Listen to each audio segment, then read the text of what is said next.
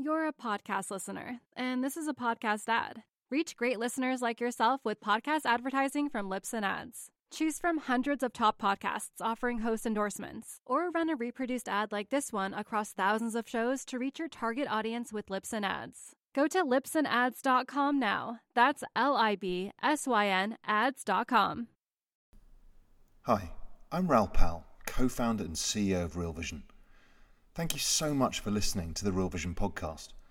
At Real Vision, we pride ourselves on providing the best in depth expert analysis available to help you understand the complex world of finance, business, and the global economy.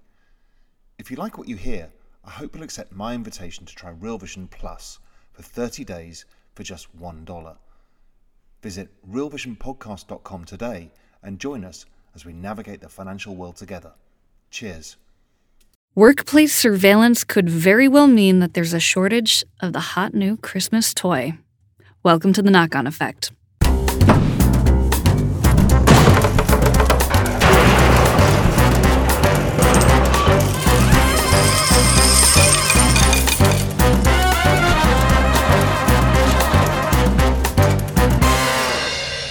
This is the knock on effect, where we start with a thing you know and end up in a strange place. I'm Justine Underhill, and joining us is Alex Rosenberg. Hello. And today we are going to start in the world of workplace surveillance. Mm. It feels like we're in an FBI. Uh, it feels like we're in like an FBI van, like spying on someone right now. You got those headphones in. We got these weird microphones. This It's a very tight space as well. We're Yeah. kind of in a like a little cubby area. Yeah. Yeah. So it, it feels like we're surveilling. Yeah. yes. Instead, we're being surveilled. Yes, you are listening to us instead. Uh, now, it kind of makes sense. Just to clarify, the people that we were listening to them. Like, no, no, it is. In fact, you are listening to Yes. us. Uh, now, it's interesting because, I mean, it kind of makes sense what's going on with workplace surveillance. It's becoming more prevalent, and that's because technology is advancing. Um, that's just sort of what happens as it becomes easier um, to surveil people. It happens. we don't do a lot of, you know, I made a, I made a joke about it, but we don't do a lot of surveillance here at Real Vision. Like when I was at CNBC, I hope not. Well, so far as I know, when I was at CNBC, we used to beep in, beep out. Um, you know, there are a lot of companies where they're they're watching what you're what you're doing on your computer. I always wonder about that. I always wonder. There are times, you know, it's like if you're on your work computer and you think, oh, I need to buy that on Amazon. And then you buy that on Amazon, you know, does your employer know? And if I'm an employer, I kind of understand that desire to Yeah. know what employees are doing. Well, there's that scene in Billions where where uh, where the, the the new fund manager is like, all right, let, let me see everything that he was searching for today, like to find out his portfolio idea. That always freaks me out. I will say, if you're an employer and you're considering doing workplace surveillance, I think it would lead to employees that are a little bit less happy or content. Like if I knew that I was being surveilled, I think I would be a little bit less happy. Yeah, but you're not supposed to know you're being surveyed. Ah, so it's, well, okay. So I have some examples All of right. workplace surveillance.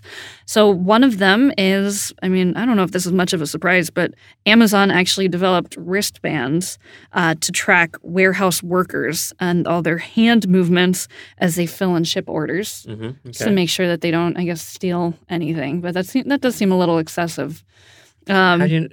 It, if they st- how yeah, it's just and I- tracking. I'm not sure. it's probably how much the work they're doing. oh, that too. Okay. They steal something, it doesn't look like similar to another. yeah, lifting a package up and putting it down. Um, well, then there are other companies that have implemented uh, software. There's a software called WorkSmart, and it takes frequent uh, screenshots of employees' computer screens um, and gives employers a, a focus score and an intensity score of their employees. It also like will pop up something on the screen and ask them to solve like I think it's similar to like a math problem to see how how engaged they are.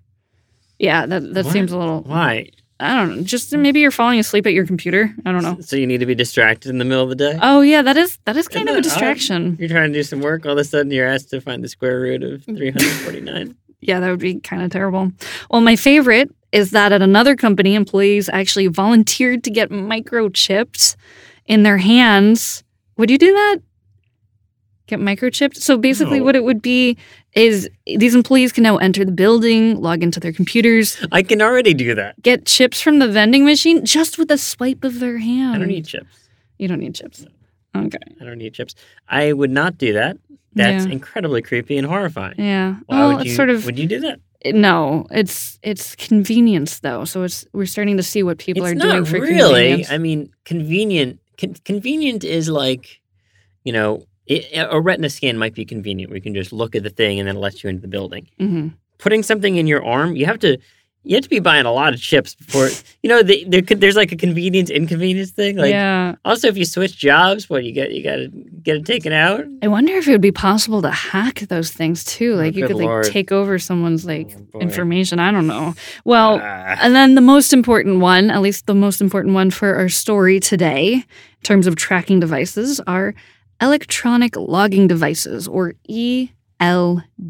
Hmm. So this is a, a newish mandate um, in the trucking industry specifically, which basically tracks truck movements. I wonder if truckers listen to a lot of podcasts. If I was a trucker, I'd Ah, they'd be, yeah, maybe. maybe You know, if you're a truck, if you're listening to this while driving a truck, let us know. please write to us. Podcast at realvision.com. Yeah, we'd love to hear. Well, so why, and this has been such a big issue in the trucking industry, these ELDs. Um, to fully understand that, we need to go back to the 1930s. So we're going to do a little time. All right. What you want our time warp music? Uh, yeah. Something like that. Anyway, we were back in 1935, and guess what was happening? The Great Depression. Uh, well, the federal government was uh, starting to regulate trucking. Okay. Okay, so basically, what they did was they created a, a bus- My thing's still right. yeah. Well, okay, but they were also doing this. The rise of Hitler. yeah. So they were um, implementing. The federal government was implementing a system of laws, and these were fairly Byzantine laws. I mean, it's a really complex, bizarre structure of trucking laws that were implemented. Uh, one of them implemented um, limited the number of new entrants into the trucking industry. That almost makes me think of what's happening with like Uber in certain cities. Mm. Like their limited number of Right. of entrants. Um, companies had to file their rates 30 days before they came into effect, and then uh, the government could say these rates are too low. You can't implement those rates. So there was actually very little control from company to company over the rates that they had. And then companies were also granted the authority to operate on certain routes. Um, and truckers, if they wanted to access another route, had to buy them from each other. So it created this kind of interesting marketplace that's really worth looking into. So, for example, if Yeah. I were driving from LA to Portland and I was driving a whole bunch of, I don't know, styrofoam or something, some products. I don't know. Was styrofoam invented at the time? Ah, um, that's a good question. I. I was driving a whole bunch of, um, I don't know. I'm just looking at things, door handles. I'm just looking Sure. at things that are in the room around Sure, us. sure. Um, and so I'm, I'm driving those. Um, I might not be able to bring anything on the route back because maybe I had um, the ability to drive things along the route from LA to Portland, but going back from Portland to LA, I might not have the rights to drive Hmm. um, any goods along that route. Um, and so by the 1970s, truckers were buying routes from each other for hundreds of thousands of dollars. What was the most valuable route? Ah, that's a good question. Well, if you want to find out more, Thomas Gale Moore of Stanford University's Hoover Institution writes all about this. Okay. So, yeah, I would be curious to know which route was the most valuable. It makes me think of some of those games um, where you like buy routes. It's kind of like that game, uh, Ticket to Ride. You don't know No one knows game? what you're talking Okay, about. it's no one. really- no one knows. No one's It's a really fun game. Okay. Um, but anyway, on, on that game, you kind of you buy you buy routes or you collect cards to get routes, and some routes are more valuable than others. But on top of that, um, some products were regulated and others were not in terms of what could travel along certain routes, um, and that led to this weird imbalance of prices. So goods that were exempt from regulation uh, were transported at rates that were significantly lower than similar products that were regulated. So, for example, Okay. um, let's say I'm still going from LA to Portland, um, rates for cooked poultry were 50% higher than rates for freshly dressed poultry. And that's because rates for cooked poultry were regulated, whereas routes, um, if I'm transporting freshly dressed poultry, were not. Who made? Who, who's making these regulations? This is all the Seems like there's there could be a lot of uh, you know fudge room. Yeah, a lot of fudge room, a lot of lobbying, a lot of uh, Yeah. you know. I mean, the the mafia has been very involved in the in the trucking industry. That's Yeah, famous, that's right. And I think it was in 2008 there was a huge crackdown of the Gambino crime family, uh, in the in the which is heavily involved in the trucking industry. Huh. Yeah. That's interesting. I didn't. I actually did not come Yeah. across that in all the research I was doing, um, but I am not surprised. Um, I mean, it's just sort of this bizarre. sys- I mean, anytime you have something that's heavily regulated or heavily um, supervised, it's a very good opportunity for the mob to get in on it. Um, and guess what? Um, basically, you had all these crazy regulations that were instituted in 1935. Um, they lasted for quite a while. Um, and, and in some ways, you can think of all these regulations, and, and probably because of the regulations, it made trucking a very well paid blue collar job. Um, this is something that if you didn't have a college education, Mhm. it was something that you could do and you could get a pretty good paycheck from it. But that did not last. Um, and so these rules, this whole system of rules came to an end in the 1980s when President Jimmy Carter signed the Motor Carrier Act. Specifically, it. 1980, um, we got the Motor Carrier Act. And most notably, it allowed trucking companies to open with relative ease. So you didn't have those restrictions limiting the number of trucking companies and removed many of those route regulations. Um, and companies also had more control over the rates that they charged. And so, as you would expect with any sort of deregulation, came a big floodgates they opened for new companies. So, between 1980 and 1990, the number of trucking firms doubled. Hmm. And that sort of leads us to where we are today. Um, but I do want to make a few notes about what happened when those floodgates opened. So, um, Steve Viscelli, he's the author of the book The Big Rig. Okay. He describes uh, what happened as a quote, destructive competition. It was competition so severe that it undermines profitability to the point that it causes underinvestment by firms, industry wide inefficiency, market instability, and poor service quality. So basically, you went from an area or period of time where it was highly regulated. Mhm. You opened the floodgates, a whole bunch of new companies came in. There was such severe competition. Um, and then prices dropped drastically. Well, that but that's so so not great for for truckers, Right. um, but but good for every. I mean, everything comes in a truck, so it me. That's a nice tagline. Everything comes in a truck. It comes in a truck. That's what they say. yeah, that should be like their motto. Yeah, and so so it means that the more you pay for the for the truck, the, the more you pay for everything. I mean, uh, you know that that that doorknob just got a lot uh, cheaper. Yeah. So it, it's you know I, I see why deregulation could have been uh, could have been a good thing for the for the, for the United States. Well, it was a good thing for maybe some of those products. So for your um, poultry products that you might have been buying, um, maybe that got a little bit cheaper. Yeah, But on the other Chicken in hand, every pot yes. On the other hand, um, from and a truck in every garage. okay, I don't know about these taglines anymore. But you know, uh, whatever. Yeah, every. I yeah, got it. All right, all right. now, It was a it was a good job. as this was happening, Yes. um, and so while it might have been better for the people buying chickens in some ways, it was pretty bad for the people driving the trucks. So from 1982 But to but I'm sorry to interrupt again. But but more people got to drive trucks. Yeah, so it did open that up. It's interesting though to see how it was a well-paying um, blue-collar job. It's now not such a well-paying blue-collar job. So from 1980 to today, median trucking wages Hmm. have sunk as much as 35% in some metropolitan areas. Wow. Yeah, Okay. so that's quite a bit yeah, of it's not great. depreciation there.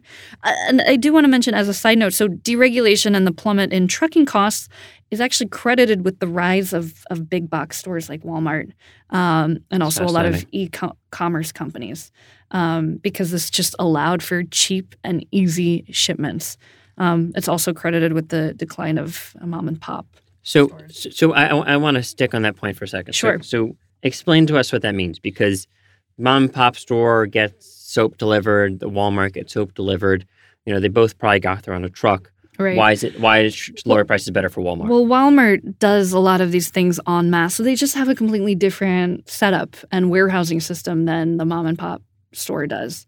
And so Walmart, because of decreased trucking costs, was able to get a lot of these items en masse, uh, was able to warehouse them.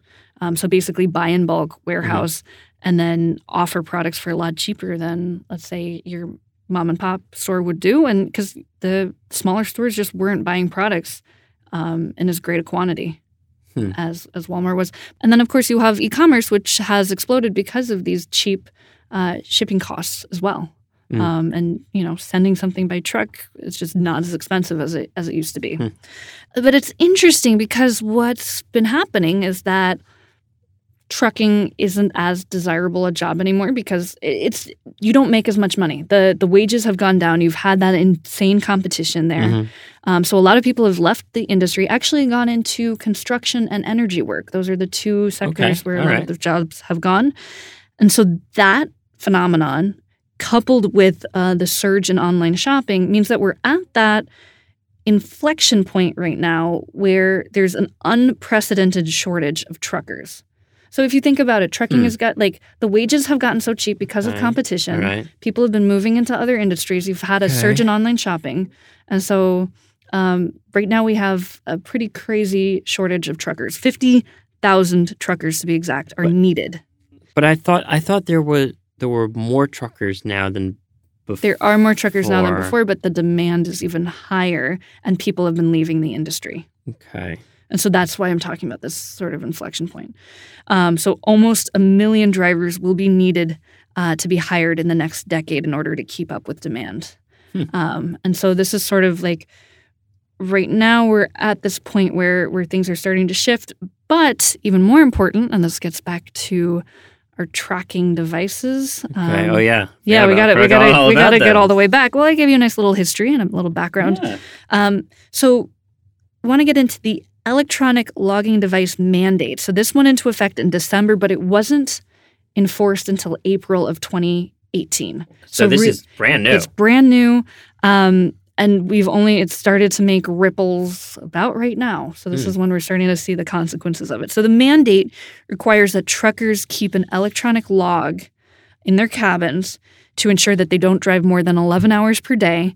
Plus, they have an extra three hours for loading and unloading. So, total of 14 hour workday um, and only 11 hours of driving. So, and when you say in their cabin, is- is this like on an iPad or? Oh, no. So, this is actually something that's attached, um, something that you have to get installed in the engine. Um, and so, there's it's a little bit of a process. Pretty to serious about it. Oh yeah, and it, it just tracks how long the truck is idling for, how long it's going, how far it's driving, all these all this information, and that's just electronically logged. Because before you had these um, paper booklets. Yeah, you you brought in one for the video uh, Yeah, and edition. and it's funny. I will say I bought this um, truckers.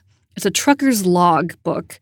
Um, I bought it on Amazon, so just sort of a little fun point there is that some somebody it probably traveled by truck to get to me. It would be very hard to buy it at a store in New York. You'd yeah, I to have no to a lot idea where I would get that from. Um, Trucker supply store yeah, New right. York. It might exist. Well, so uh, those uh, doing it the paper way, where you just kind of log your hours, um, that's a little bit more fudgeable. You can kind of shift your hours a little bit. Whereas if it's done by the computer that is in your truck, there's very little wiggle room. Um, and so what happens though if you do, let's say you decide to drive 14 hours and you know Okay. or like 15 hours, something that's above what the limit is. Okay. Um, you can get points added to your record. So all the truckers have basically a something called a CSA score.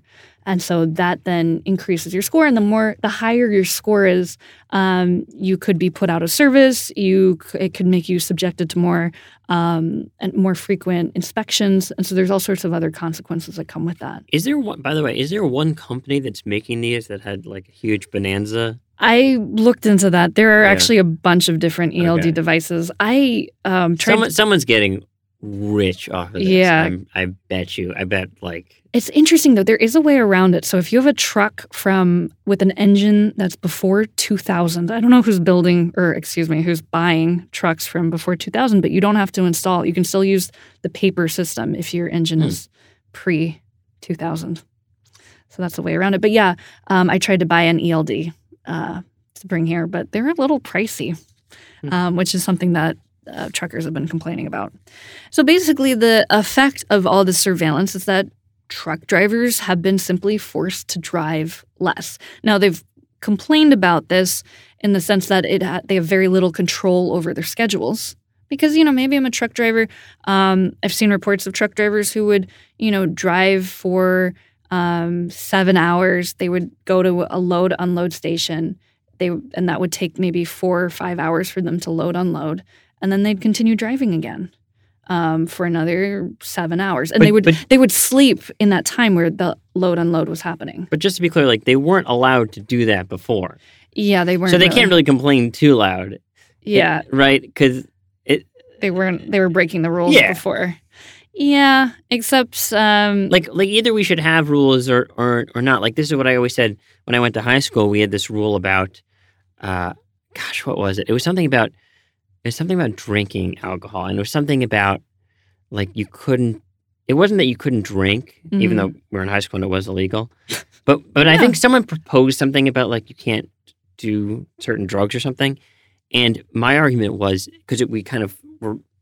This was the Scarsdale, Alter- Scarsdale Alternative School. And we were on the honor system. okay. Big, big uh, seating ground for future truckers, by the way. Oh, Scarsdale okay. Alternative School.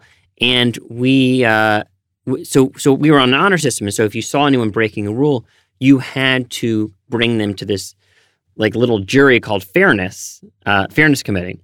Um, and so, so it was an interesting debate that used to happen around rules because you had to. There couldn't be any fudge rule, fudge room after the rule, if, if that makes sense, because then it just weakens your whole rule based system. Hmm. So, for instance, if you had a rule that no one is allowed to be late and you have to bring someone to fairness committee if they're late, like people would just say, oh, well, he was only two minutes late. But then all the rules get ignored. You know what I mean? Uh, Yeah. So, so we actually made rules that were not super strict because then if you saw someone, for instance, like go to class high, you'd be like, like we all agreed like that you shouldn't be allowed to do that, and so we would go, and so then that person would be brought to fairness committee, and so it's kind of i- i- it's a debate we used to have around around these rules. Huh. Uh, is this does this relate at all to what we're talking about? I mean, kind of. I, it's something that I do think about where it's kind of unfair if you have laws in place or rules in place and then they're not really enforced. So then it basically punishes the people that do follow them. Um, but then on the other hand, the people and it that gives too much power to the police, by the way. yeah, You know, if, if you're like the speed limit is 50, really it's 60, we're going to say it's 50, then the police can say, you know, I don't like the Oh. look of that that guy. yes, exactly. So that that sort of leaves room for a lot more interpretation. Hmm. So yeah, I mean, This is this is uh, Alexander. I was named after this legal scholar, by the way. oh, No, Austin. Austin, the, the legal scholar who used to say that judges should apply the law strictly in every case, even if they disagree with it. Like, even if the law is onerous, oof. to say like, oh, if you you know steal a loaf of bread, you should be killed. He would say the judge has to follow that because otherwise, um, the law won't get changed. And so, so you have to kill the person. basically, That sounds horrible. an But- interesting- but, I understand it's an interesting debate. And I will mention that Austin is Alex's middle name Ah, for yes. clarification Yes, there. yes. Now, okay, so getting back to our story, Oh, right? uh-huh. Uh, so drivers have been forced to just drive less, basically. Um, and so the fact that we're already seeing a shortage of truckers, um, this new mandate is basically exacerbating that shortage, and it's all happening within a very small time frame, basically since April. Um, Wow. is, is the time that we've been seeing this since. Now, this leads to a barrage of knock-on effects. So let's go through them. So Yeah. number one, first knock-on effect. So because many truckers are working less in accordance with the ELD mandate, uh, drivers' salaries are seeing unprecedented jumps. Hmm. Um, so some drivers reported a 15% bump in pay in just a few months. And um, the share of truck drivers who received wage increases is now at 46% for 2018 versus the 11% that we saw in 2017. Well, yeah. I mean, also wages have been rising for everybody, which so, is nice. Yeah, so that's sort of it's going along with that trend. It's more so in the trucking space though. I'm with you. It's almost like a like a like a little bit of a strike there. That it's almost the same effect as, as a strike. You know, it's like if you, had you come in and yes, say, exactly. "All right, we're all going to stop working at five. you know? Right, exactly. And so it's and it's a hard um, cutoff in in the sense that you know if you have um, growing wages, that tends to be something that happens slowly over time. This has been something that's been fairly sharp in this industry. Now, as we were talking about, this is knock on effect number two. So almost every item you have was likely transported by truck, Oh yeah. given Alex's tagline. So by revenue, trucks transport 82% of items in the US. Now, we were talking before and we were not able to figure out what items were not moved by truck in the US. And so I'm thinking like maybe something that was transported by like f- railroad freight. Yeah, but unless then- they're taking it to the train station. Yeah, just they're just leaving it at the train don't, station. don't you need Truck. a truck at some point? Yeah, I'm not I'm not really I sure mean, about trucks this are one. really good at getting to places just because the way we built this country is very road based. Right. Well, if if any of you listeners know what's not transported by truck, please let us know. So it is now costing retailers. I mean, this makes sense. uh, Thirty percent more uh, to ship something via truck um, in April of this year than it did last year. Um, Thirty percent more is a pretty big jump. Mm. Um, and we've also had a bunch of companies that have been reporting issues. So now we're seeing this trickle into uh, earnings reports and other things. So, uh, oil driller Halliburton, um, paint maker PPG Industries, Mhm. um, International Paper Co. They've all been reporting uh, bottlenecks in uh, trucking and shipping their materials. Meanwhile, Coca-Cola and Hasbro, toy maker, and Yep. Procter and Gamble, as well as Nestle, have reported that freight costs have been increasing dramatically for them. And as trucking expenses climb, those costs are being passed along to retailers and then trickling on down the chain to consumers. So, Mm. General Mills um, recently said that uh, they've had to use more expensive on demand shipping, um, which is just so that they can get their items moved to where they need to be um, because there's such a shortage of, of workers and truckers. So that has pushed uh, transport costs up as much as 60% for certain goods. And so to compensate, General Mills is now planning to raise prices on some products and sell some products in smaller packages, Mm. which I, I don't know about selling products in smaller packages. It seems like you would come away with less Well, maybe if you charge the same amount and just for the smaller take package. a couple, uh, take a couple of those Lucky Charms. out. Is that Lucky Charm? Is that them? G- General Mills? Yeah, um, I think so. Well, You're the cereal expert. am the that was two expert. episodes ago. Oh, I should know these things. Yeah, I think they're they're Cheerios. We know that. they are. Yeah. All right. So maybe maybe uh, instead of honey nut, it'll just be nut. Nut. Take off. Okay, so just yeah, make it a little bit smaller. Yeah. Well, and then we have Tyson Foods, which is the largest meat company in the U.S. by Yes. revenue. So they're going to need to they spend. kill billion, tens of billions of chickens a year. Ooh, yum. Weird. So Weird to think about. so they're going to need to spend an additional two hundred fifty million dollars, a quarter of a billion dollars, on shipping this year. That's an additional amount that they have to spend, um, and that's according to the CEO. Um, he said that that cost is going to be passed along to consumers. Uh, so he said, "quote." Product prices must reflect the true cost because we cannot subsidize the increased freight. A bit of a tone.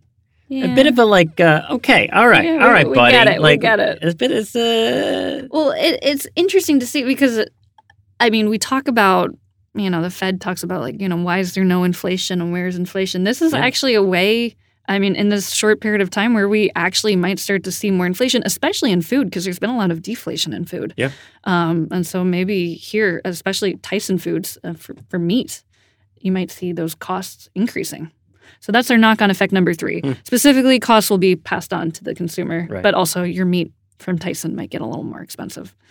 And then knock on effect number three. So, as we're talking about uh, subsidizing freight, we have Amazon. hmm. They're going to face some pretty major issues here. So, Amazon's own shipping costs jumped 38% year over year in the first quarter of 2018. Um, and its sales, though, on the other hand, increased by only 18%. And, and so this is something that they're going to have to contend with as these shipping costs increase more and more. Amazon uh, cited that those costs are a big reason for the fact that they're boosting or they boosted the price of Amazon Prime membership Mhm. in April. Mhm. Um, and so this is only something that's going to become more and more of a problem. And actually, the CFO kind of addressed this. He said, "quote." The value of Prime to customers has never been greater, Hmm. and the cost is also high. As we have pointed out, especially with shipping options and digital benefits, we continue to see rises in costs. There's something very. Can I just grab this paper? There's something very old timey about this quote. The value of Prime to customers has never been. It's almost like FDR or like, and the cost is also high. There's something. Yeah, it's a little bit stilted language. I don't know. It is. yeah, Although I must say, like there are dates. So I get a little email from uh, my building whenever Michelle and I get like a package. uh-huh. I swear to God, like sometimes we get like six or seven packages a day, to the point that the doorman will like hound us as we as we go up the steps. He's like, "You have packages?" We're like, uh, "We'll get them later." And it's like he's Ah, like, "You never." He, once he called us out, he's like, "You guys never get them later." Just You just leave your stuff down there? I don't know. Eventually, we pick it up. There's a whole room. There's a oh my whole. gosh. Anyway, I don't know. Whenever I get a package, I'm very excited about it and I like to open it immediately. yeah, but usually it's just like she gets these clothes that she doesn't wear and then she sends them back. I don't understand this whole Oh, system. Yeah, that's that's no good. Oh, Amazon Fashion. Well, anyway, so that might be coming to an end. Well, at least the subsidized shipping in the same way that we're seeing it now. Mhm. And then, of course, knock on effect number four this has an impact on warehousing. So, because the uh, retail industry is mostly converted to a just in time delivery model, yeah. um, it basically relies on constant new supplies with warehouse space emptying basically as soon as it's uh, filled. Now, Amazon would like to be able to do something like predictive filling rather than reactive filling um, so that they could, you know, stock their warehouses with what you might say is the hot new Christmas toy or whatever the next new popular product is, um, whatever fidget spinners or whatever you want. But they can't do that because due to the trucker shortage, they don't have the capacity to do that. So basically, their resupply of warehouses is entirely reactive rather than um, predictive. And so this is something, as we're seeing Hmm. going into Christmas of 2018, um, this is a new phenomenon that you might see a little bit more issue as trucker supply is constrained in the next few months. So, so in other words, instead of saying, "Okay, I'm going to get ten Furbies or, or whatever," Yeah. shows shows how up to date I am on the toy market, huh? So instead of getting, you know, instead of saying I'm going to get ten Furbies, then I'll, then if those sell out, then I'll get more later, then I'll get more later, then I'll get more later. Then you just say, ah, I think are roughly people are going to buy like hundred Furbies from my store, and that's how many you'll get. And so you might have some sitting on the shelf, or they might just fly off, and then and then you're you're And then you're out. And so that's where it's, uh, they're you'll have to resort to Beanie Babies or whatever the second most popular. toy wow, is. you were, this is a I don't know. from the it's the last time I played with toys. I don't. It's, I don't. When's the last time you bought a new toy? I buy apps. I feel like apps are kind of like toys. What? No, they're No, not. The you- apps aren't fun. Apps are, I buy games. That's why. You, what's that? What was that game you said that where you buy the routes? Is Ticket Ticket to Ride. I actually have. ga- I bought that app. It's great. Right. Yeah. So those are my, the games of of my um, generation. I don't know. What? You're part of my. First of all, yeah. Right. anyway, um, but in terms of physical toys for Christmas, uh, certainly something that's going to be a little more difficult. And um, you know, to step back and look at the bigger picture here, um, you know, on the one hand, we're definitely going to see much more tracking devices, and it's interesting to see the implications of this specific tracking device uh, f- for truckers because that has wide, um, far-reaching implications because Mm. everything is is carried by truck. Right. Um, but then on the other hand, it's also valuing what truckers do and the amount uh, of goods that are shipped. Because when I go to buy something and if I see that they're shipping, I oftentimes won't buy it. But it's it's somehow having people realize the cost of that shipping and what that's worth. Um, whether that's something you're going to have to pay for in increased prices of foods or items that you buy, so that's going to be baked into the price, or it's going to be something that you're going to have to pay for in another way where you see the line item of you know five dollars for shipping and you pay it. Well, there's also the handling. Uh, what does this all mean for the handling industry? It's a very good question. What- There's so many. It, it has has have handlers. Has that also?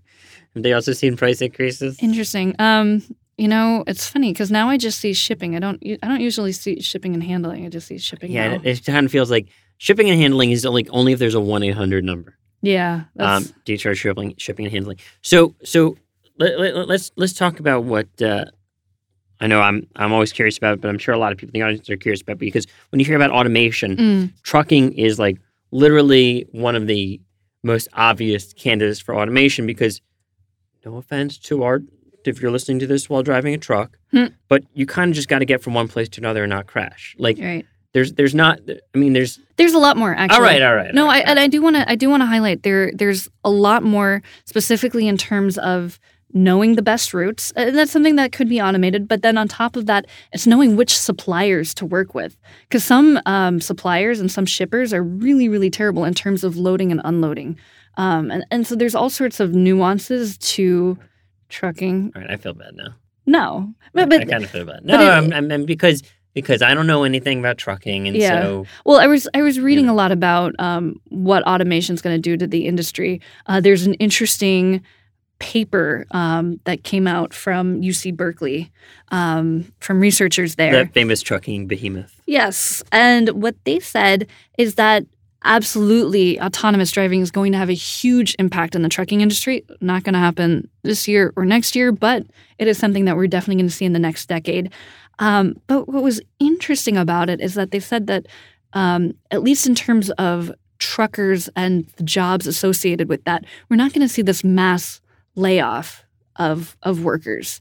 What's actually going to happen is that a lot of these autonomous vehicles are going to be used for long haul rides. So things where we go from LA to DC. So really long, uh, you know, highway drives. Um, but many other freight moving jobs will be created in their place. So all those jobs that are lost, others will be created. Perhaps this is according to the researchers. Perhaps even more than will be lost. But these new jobs will be local driving and last mile delivery jobs. Mhm. And Yeah, they- exactly. I mean, that that's to my point because that trucking will be disrupted even before you know people. t- You know, obviously Uber and and the Ubers of the world have a ambition to get into self driving, but much easier to do it across I ninety five than than down Fifth Avenue. Yeah, exactly. Well, so that's definitely going to be something that we see in the future, but not in the near term, Okay. which is what these knock-on effects focus Sure, on. sure. Got the it, near got it. term aspect. I do want to. You, kind of mentioned something interesting. Uh, There is another knock-on effect that we I didn't quite bring bring up, um, which is we're going to have to see a big shift in um, the loading and unloading process. Actually, a few things. So the loading unloading process is actually fairly inefficient uh, for a lot of um, truckers. Okay. Um, they'll bring it to a place, they'll bring it to where they're delivering it to, and they could be sitting there for like four hours or more In the truck. in the truck just waiting for there there was one um one trucker who was bringing steel pipes to a business Okay. um and he had to sit there for over 5 hours just to wait for them to do the inspection and then to to unload his truck and that's that's time that he could that's, that's a lot of lost revenue for him or a lot lost money. A- and so what's now we're going to be seeing because there is such a shortage um, drivers have become a lot more um, picky about which suppliers they work with. So a lot of uh, suppliers are going to have to start picking up their act in terms of unloading things from trucks. So that's one thing. Another thing is parking. Um, because these Mm. drivers have to take uh, regulated um, naps. they have to take 30 minute breaks and they also have to stop driving at you know certain hours and a lot of the worker a lot of the drivers are working during the same hours uh, truck parking has become really scarce Interesting. yeah, so that's another issue. And then um final thing is that this is my theory though. Yeah. If you see a lot of the Amazon packages, they're packaged so poorly. I know. And so I think Amazon's going to actually just have there's to so much space in the. Yeah, and it's a lot of wasted space. And so to be more efficient, I think this is going to drive a lot more efficiencies in the business. So I'm actually very hopeful. So Hmm. hopefully in the future you won't be getting you know what a, a pencil sharpener inside of a you know it's like a two foot box. Yeah, right. It's like we really don't need all this. Well, anyway, that does it for this week's knock on effect. I, I, I think. Okay, this is very. This has been very interesting. So, yeah. so your thesis, uh, Mhm. if I can just get back Sure. to the beginning, is that sur- workplace surveillance, in this case mandated by the government, is going to make it. You know, it, it's going to make it harder for a for you to buy that hottest uh, Christmas toy, the the GI Joe with the kung fu grip, uh, for instance, because Wow. Well, I mean, trading places. Come on. Uh, so so it's going to make it harder to buy that that GI Joe because it's because they're not going to be able to deliver it just in time like, like Mhm. they used to be able to. Exactly.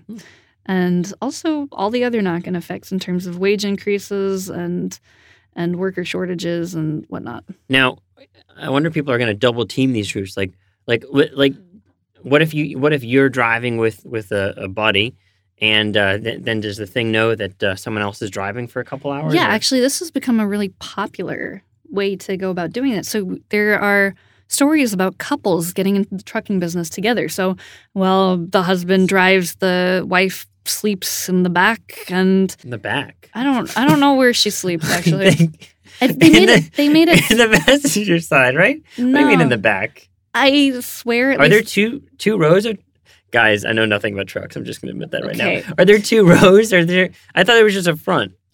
it- from what it sounded like, there are actually beds. Um, I'm not sure how these people are trucking, but it is worth. Uh, there's a wonderful Wall Street Journal article about couples that truck together, Hmm. and um, You know, they say those who truck together. Oh, no. Let's go. Let's go. Let's go. All okay, right, let's that's, that's a good way to end. All right, so that does it for this week's Knock On Effect. You can catch us every Thursday at realvision.com Yes. slash knock on effect. Yes, indeed. And uh, and while you're at Real Vision, make sure to grab your 14 day free trial. You know, uh, just mention uh, for those of you who may have missed it, an incredible interview that just went up with uh, the one and only Mr. Stanley F. Druckenmiller, interviewed by uh, the also one and only Kiril Sokoloff. So that that's a 90 minute conversation. They get into, you know, if you don't know who Druckenmiller is, he he is really one of the best, maybe has the best record in hedge fund management history. I mean, it's it, it's no joke. So uh, if you can, if you grab a 14 day free trial, you can you can watch that interview on RealVision.com and also watch a whole bunch of other stuff. And if you decide to take the plunge and actually sign up for Real Vision, you get a little special treat because right now we are offering a promotion where you get access to Business Insider Prime as well. And that's a value of $99. Yeah, not only that, but we'll throw in shipping and handling free. Ah, very nice. All right, well, we'll see you guys next week.